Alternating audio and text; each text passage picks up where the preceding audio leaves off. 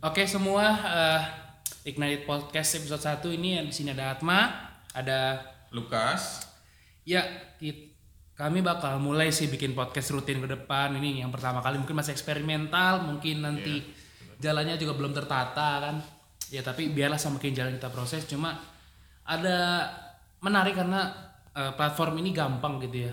Bu nggak perlu sampai kayak kemarin kan kami bikin tulisan seri. Cuma kan ketika dalam formatnya podcast mungkin akan lebih mudah untuk didengarkan, untuk dibuat juga lebih lebih singkat, lebih cepat. Iya. Eh kali ini kita mau bahas apa nih Kas? Ada satu topik sih menarik kayaknya sih ya. Dan Iya. dan kayaknya sih jarang kayak apa sih namanya orang Kristen mungkin untuk kayak konteks Indonesia seenggaknya Iya. kita bahas. Untuk padahal ini apa ya kayak Real. sangat real gitu sangat mempengaruhi kehidupan kita bahkan sebagai orang Kristen seperti itu. Iya tanpa kita sadar ini di sekeliling kita ada terus kan. Eh apa topiknya mungkin dari tadi kok kayak Iya. diundur-undur. Kita mau bahas tentang satu eh, filsafat mungkin ya atau falsafah atau jalan pem- pemikiran yang disebut sebagai postmodernisme. Postmodernisme. Eh Pasca ya. ya pasca modernisme. Banyak mungkin gini dik, aku akan kayak kasih se- sedikit selayang pandang kayak gitu kelas sedikit tentang sejarah bahwa apa sih postmodernisme ini adalah suatu filsafat gitu yang banyak orang yang atribusikan maksud- maksudnya kaitkan ada yang mengaitkannya dengan runtuhnya tembok Berlin. Jadi ada orang eh, tahun 19 berapa? 91. 91 itu karena orang membayangkan bahwa jadi sebelum postmodernisme karena ini post gitu ya sebelumnya ya pasti modernisme Modern. era modern apa yang modern itu kalau kita bisa lihat sebenarnya dari mungkin kita bisa bilang sebenarnya re- reformasi protestan 1517 itu udah, udah masuk era modern. Pasca renaissance tepatnya itu udah masuk modern walaupun masih early modern modern awal. Apa sih sebenarnya eh, yang dikejar pada masa modern? Kita bisa lihat dari satu fase yang disebut sebagai enlightenment atau Aufklärung eh, pencerahan abad pencerahan. Apa sih sebenarnya yang dicari di sana bahwa sebenarnya goalnya atau tujuannya ya mencari kebenaran memang bukan dari agama itu Iya. itu itu yang itu yang dikejar pada masa pencerahan jadi orang berlari Dari- ke sains Dari diri sendiri bukan sih? Kayak Iya. Dari diri sendiri menggali kebenaran. humanisme Humanisme. ya. jadi bahwa kita tidak mencari dari apa eh, bijaksana dari langit Iya. tapi dari kita manusia sendiri eh, itu yang di jadi nanti melalui sains melalui fil- filosofi melalui juga eh, banyak hal lainnya itulah goalnya yang dicari adalah truth kebenaran. Tapi by our own apa ya dengan cara dengan usaha manusia sendiri. Iya. Huma- spirit humanisme itu yang tinggi. Tapi berjalan ketika teman-teman melihat gitu ya pasca humanisme itu berjaya gitu sampai titik kulminasi di mana?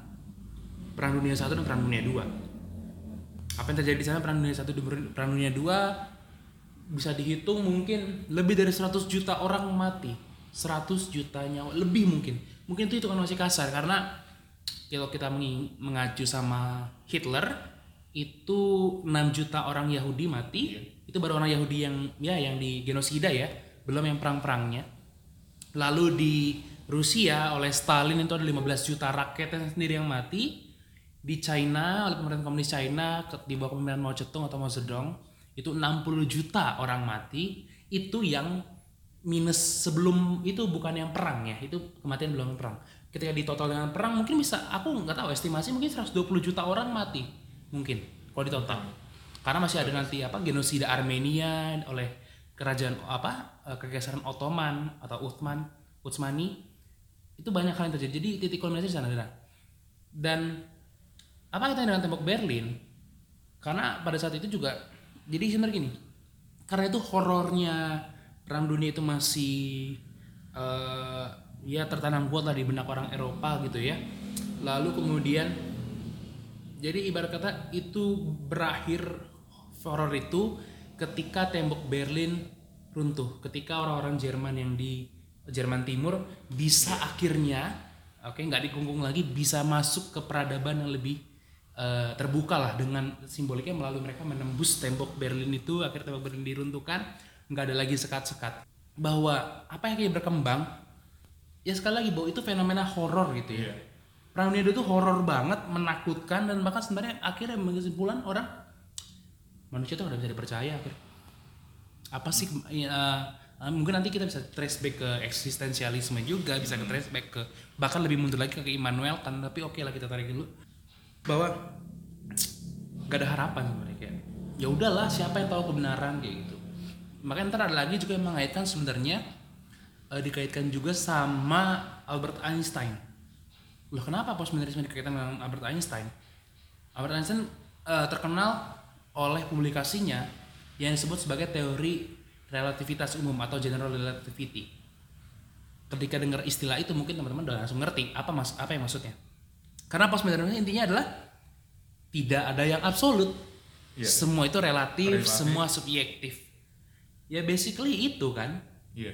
Jadi bisa dikatakan juga bahwa eh, dengan modern postmodernisme ini eh, ini ini adalah apa ya kemunculan ini ya eh, paham relativisme ya iya di mana apa ya nggak nggak kita jadi rancu soal kebenaran yang objektif gitu loh. Karena masing-masing individu tuh kayak punya rumusan kebenarannya sendiri kayak gitu. Mm-mm, ya seperti itu ya? Kebenaran kebenaranmu kebenaran dia kebenaran Iya. dia. Bukan kebenaran. Iya. Ya kayak gitu bahwa ya postmodernisme bisa kita sinonimkan lah kira-kira kak dengan relativisme bahwa segala satu relatif. Walaupun sebenarnya makanya memang lucu.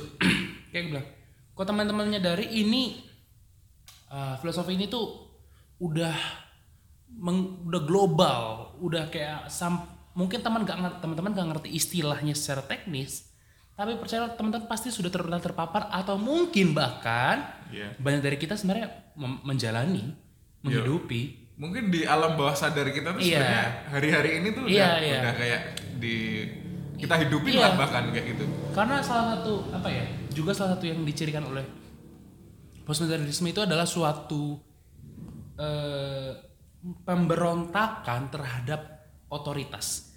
Karena gini eh, makanya kita bisa sebenarnya bisa bisa lihat gitu ya eh sebenarnya nanti ada kaitannya sama marxisme juga tapi kita nggak akan singgung ke sana dulu.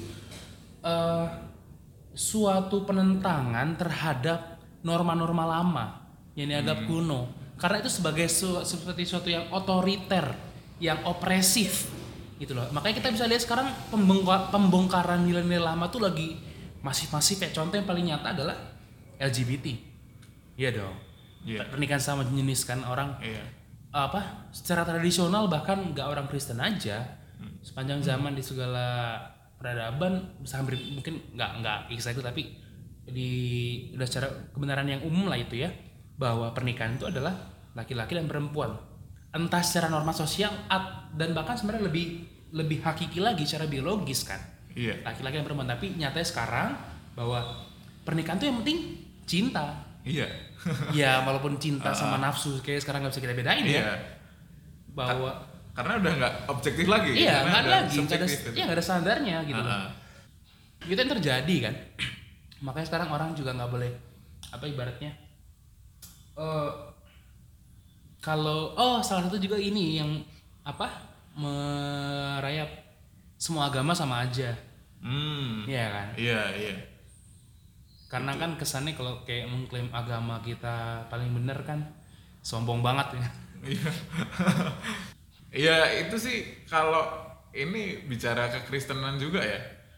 Hari-hari ini banyak juga sih teman-teman di Kristen juga menganggap bahwa kekristenan itu hanyalah satu kebenaran.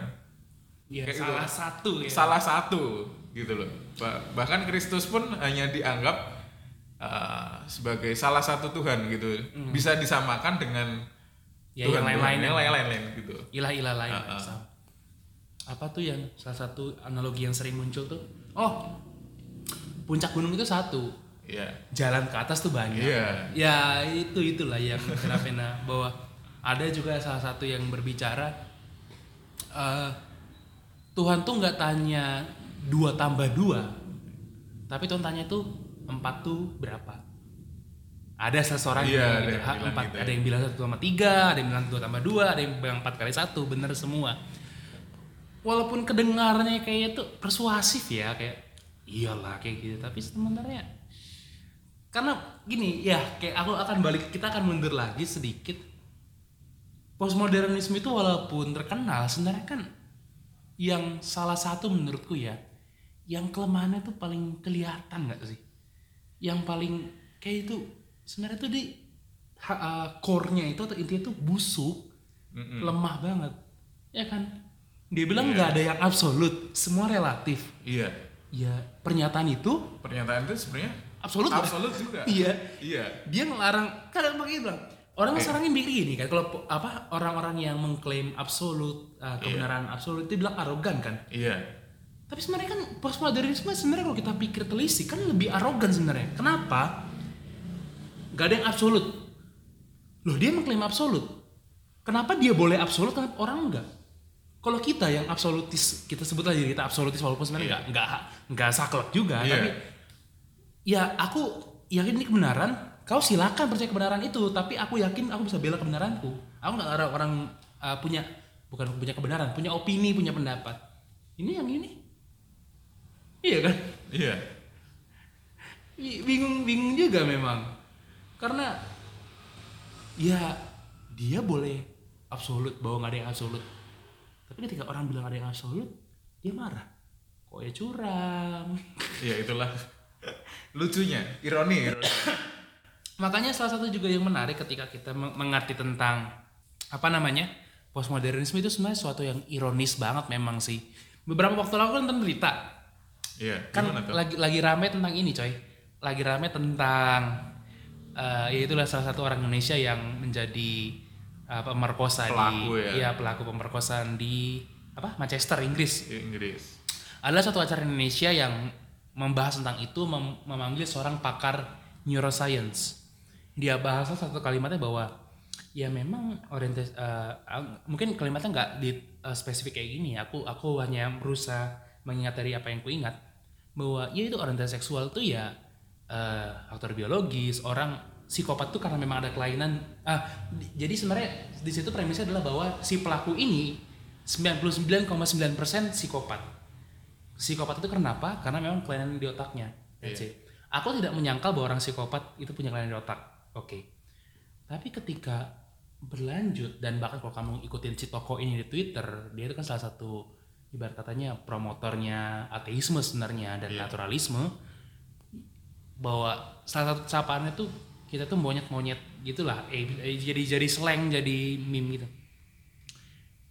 Kalau misalkan orang misalkan jadi pemerkosa hanya karena kelainan di otak, kenapa dipenjara? Iya. Kenapa dihukum? Toh itu nggak ada salahnya kan Iya, sebenarnya. maksudku dia kan cuma ngikutin otaknya doang. Iya. Maksudnya kalau kalau kita aku nggak mengiyakan tapi maksudnya kita pakai omongan orang pendapat orang Iya. ini untuk jadi Kita standar pakai aja. logikanya Iya, dia logika ya. dia. Kan dia cuma ngikutin otaknya doang. Iya kan? Iya.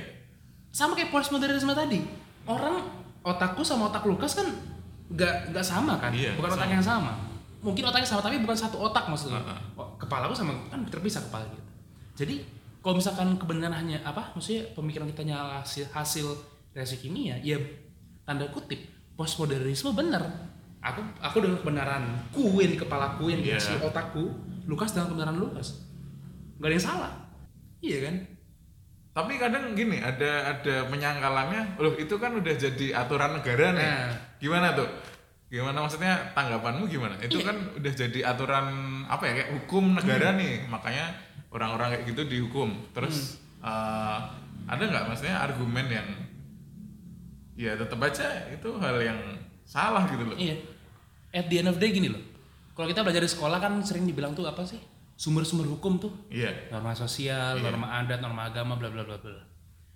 Tapi sebenarnya kalau kita lebih telisik secara agak, agak kita agak main filosofis di sini. Iya. Yang bikin norma adat tuh siapa sih? Orang-orang kan. Iya orang-orang. Nah orang-orang ini di awal kenapa menentukan A, B, C sebagai norma adat? Ada sesuatu kan yang dia kayak gini. Mencuri itu salah. Nah ini aku akan agak engage dengan apologetika presuppositional di sini bahwa ada sesuatu yang kita presuposisikan atau kita asumsikan namanya moralitas kan. Salah dan baik. Eh kesal- salah dan benar nanti Salah. eh, mungkin dari logika tapi eh, baik dan jahat nah baik Iya. evil dan baik dan jahat kalau misalkan semua orang kepalanya udah beda nggak ada kebenaran yang mutlak ada yang absolut kenapa a- kenapa aku dibilang jahat kayak tadi nggak fair sebenarnya si ahli neuroscience ini bilang bahwa oke bilang bilang si pelaku pemerkosaan itu psikopat oke lah itu diagnosa medis. Tapi harus untuk tetap dia maksudnya itu jahat kan? Iya. nggak ada haknya. Kenapa orang dia reaksi kimia di kepalanya sendiri kok? Coba kalau kita ngelihat misalkan oh eh, aku pernah cer- temanku pernah cerita dia karena aku anak geologi gitu ya dia teman dia temanku juga geologi ini pernah dia suatu lagi pemetaan mandiri gitu dia ngeliat ada dua ular kobra berantem. Nggak berani deketin dia pulang besoknya datang lagi. Di tempat yang sama ular kobra satu mati. Udah mati. Yang ular kobra satu entah ke mana. Maksudnya apa ya? Dua ular kobra berantem satu mati. Nah ular kobra ini mau kita penjara ini. Kenapa kalau ular kobra kan maksudnya gini aku kenapa aku merujuk masalah ular kobra? Aku sebenarnya lagi bosan menyinggung masalah evolusi. Bahwa manusia binatang yang lebih agak berkembang dikit aja Eh, ular apa binatang berantem atau mati nggak di penjara? Kok manusia di penjara? Ada yang dihukum bahkan di eh, sanksi sosial misalkan kayak gitu. Kenapa? Oh tapi kan untuk untuk apa untuk kelangsungan hidup um, kenapa eh tapi kenapa? Langsung hidup tuh kenapa? Gini kalau kelangsungan hidup jadi standar untuk menentukan apa yang baik dan yang jahat Hitler itu Mao Zedong, Stalin itu harusnya dikasih Nobel, tahu nggak? Kenapa? Kenapa tahu nggak? Karena untuk keberlangsungan hidup. Problema dunia kan Iya. sering yang lagi diisukan adalah bumi overpopulasi, Iya. nggak nggak sanggup tuh makanan Iya. kurang bla bla. Hitler kan mengurangi jumlah orang, Iya. iya dong. Itu. Bisa jadi bertahan lebih lama, harusnya dikasih Nobel itu Hitler kalau itu benar tentang kelangsungan hidup. Iya kan? Iya. Tapi ternyata kan enggak. Sebenarnya orang hipokrit aja. Orang-orang yang bilang bahwa baik dan jahat itu, dia bilang gini, baik dan jahat itu kayak beda, itu cuma masalah selera. Kalau misalkan benar baik dan jahat itu cuma masalah selera, kayak kita bedakan makan nasi, ma- apa makan nasi, makan mie gitu. Gak ada lagi salah benar. Gak ada dong. Orang yang bilang nggak ada baik apa nggak ada baik dan jahat ya semua itu relatif coba deh copet dompetnya deh ambil dompetnya atau pas dia ngomong gini aku nggak percaya kebenaran mutlak? Tampar pala- tampar mukanya Iya. coba marah nggak dia? Kalau dia marah berarti dia nggak percaya apa yang diomongin. Itu aja gampang aja. Itu terjadi teman-teman. Iya gak sih? Itu yang terjadi kan Kak, sekarang fenomena di mana-mana.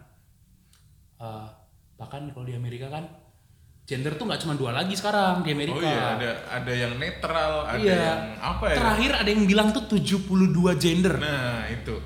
Jadi kalau teman-teman tahu LGBT salah, kurang update kalian LGBT. LGBTQ pun itu kurang update. Aku pernah nonton ada yang bikin singkatan gini.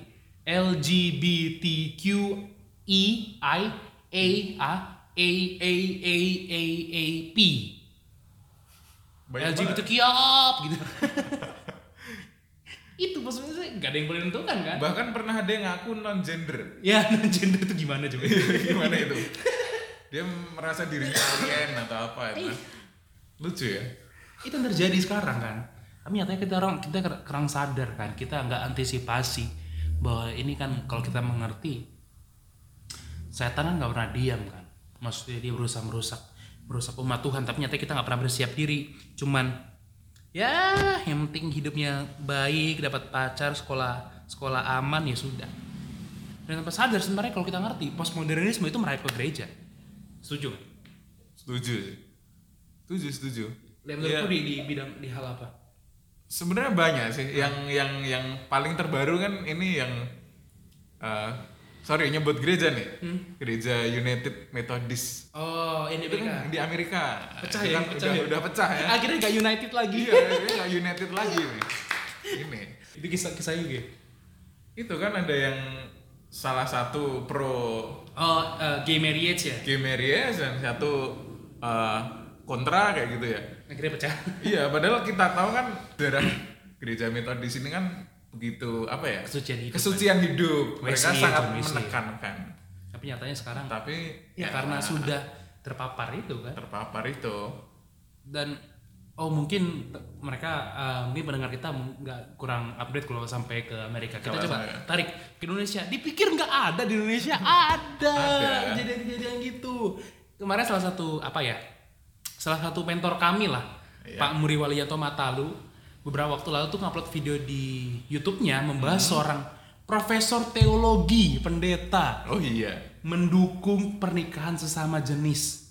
Eh, sebenarnya dia bilang gini kalimatnya profesor teologi tersebut adalah bahwa eh, ber- menikah sama jenis itu memang nggak bisa di Indonesia.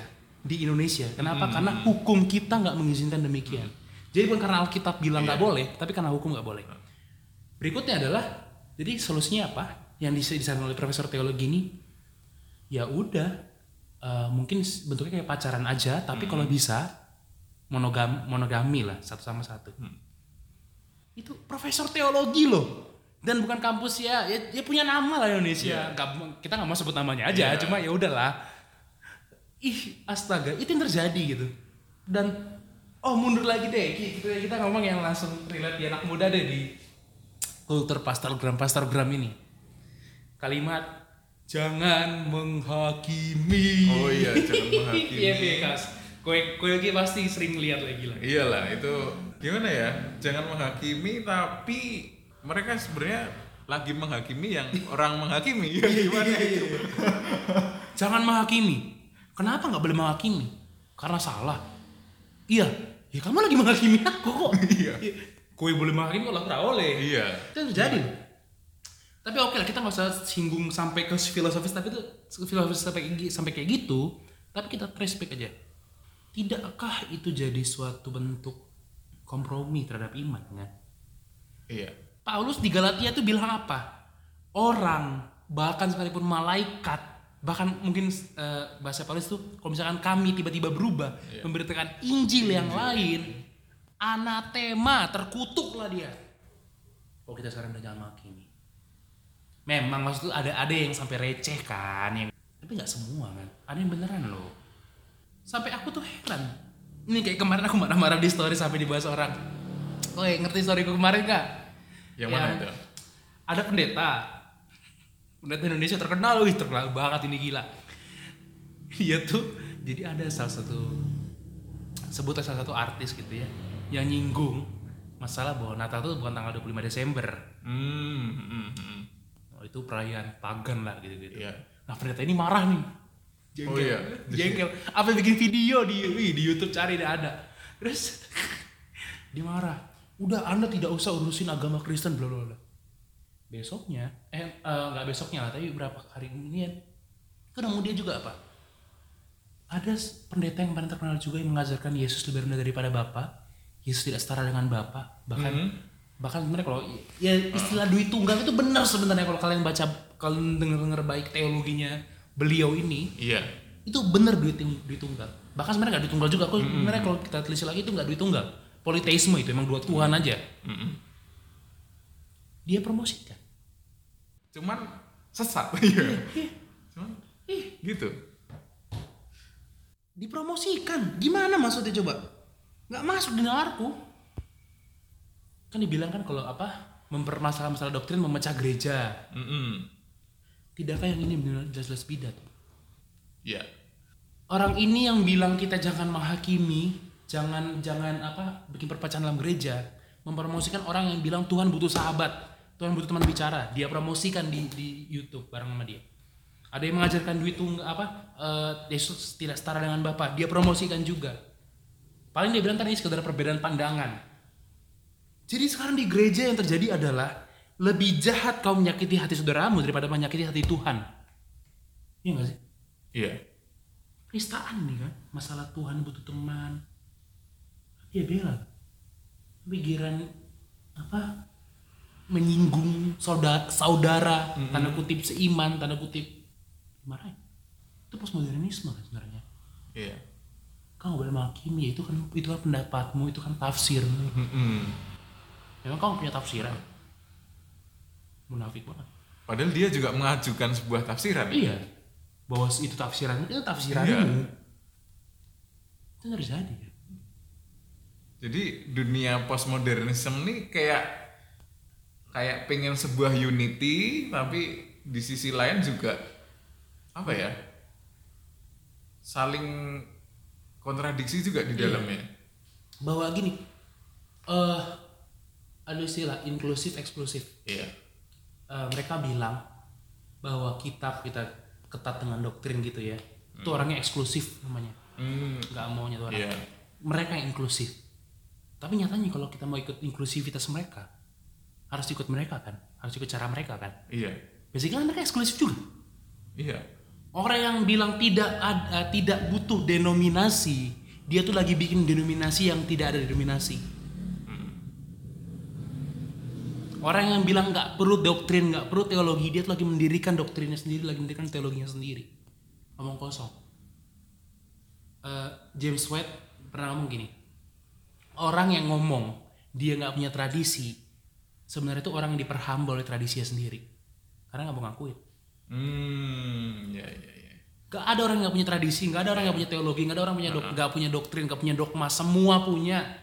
Di titik kamu bilang Yesus itu siapa, itu udah teologi. Di titik kamu percaya ada Tuhan itu udah teologi, selesai. Gak ada, gak ada, gak ada orang te- gak punya teologi. Oh iya, kita udah bahas banyak hal nih. Hal lagi mau kamu sampaikan? Jadi jadi jadi sesi, jadi sesi marah-marah dua admin ini gimana? Iya guys. Eh, intinya sih kita harus kembali ke Injil gitu Iya boleh oke. Iya. Mungkin ada pesan-pesan Injil ya. kita kita pokoknya ngomongin apa aja ujung-ujungnya harus Iya, Injil. karena emang harus ke sana. Kita harus ke sana. Jangan Karena- sampai lupa lah. Ya, Dengan Yesus Injil. bilang bahwa akulah jalan kebenaran dan hidup. Aku adalah kebenaran. Jadi tuh apa Yesus itu kebenaran. Satu kan. Satu. Tuhan itu satu kan. Berarti kebenaran itu cuma satu. Yesus sendiri. Terus Yesus juga bilang firmanmu, firman Allah adalah kebenaran, adalah bukan salah satu kebenaran, adalah kebenaran. Paulus bilang firman itu eh, berfungsi untuk ya segala sesuatu yang dilimpahkan Allah ya berfungsi untuk mengajar, mendidik dalam kebenaran dan menyatakan kesalahan. Ketika kita melihat sesuatu yang tidak sesuai dengan firman Tuhan, nggak ada pembelaan. Salah, sesat, selesai. Satu hal yang perlu di, di- apa ya tekankan bahwa eh, ketika kita mungkin aku mungkin atau sama Lukas juga ini salah itu salah bla bla mungkin menurut orang itu kayak ah terlalu terlalu perfeksionis atau apa terserah lah atau terlalu makimi satu hal yang harus kami bilang lah spirit kami bukan untuk eh, sebenarnya spirit kami itu bukan bukan ke ini salah itu salah sebetulnya. Tapi yuk kita sesuai dengan kemauannya Tuhan. Sesuai dengan apa yang Tuhan beritakan Tuhan firmankan Tuhan perintahkan. Ingat loh kalimat Tuhan di perjanjian lama adalah jangan tambahkan atau kurangan firman Tuhan. Ajarkan dengan setia jangan kurangi tambahkan. Di Wahyu baca terak penutupnya apa tuh? Orang yang menambahkan firman tuh dikutuk oleh Tuhan sendiri. Nggak boleh tambah-tambahin kurang-kurangin kita berjalan sesuai dengan firman Tuhan. Dan itu karena karena kita reform sih.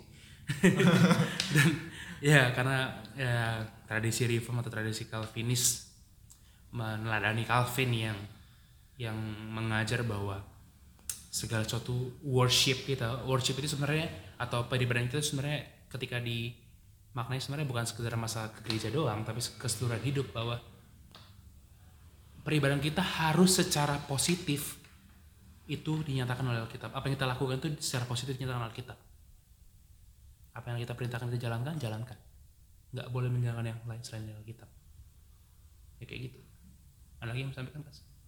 Kayaknya udah cukup. Iya. So mungkin sampai sini dulu yang kita bahas tentang postmodernisme kali ini ya udah banyak poin yang kami singgung.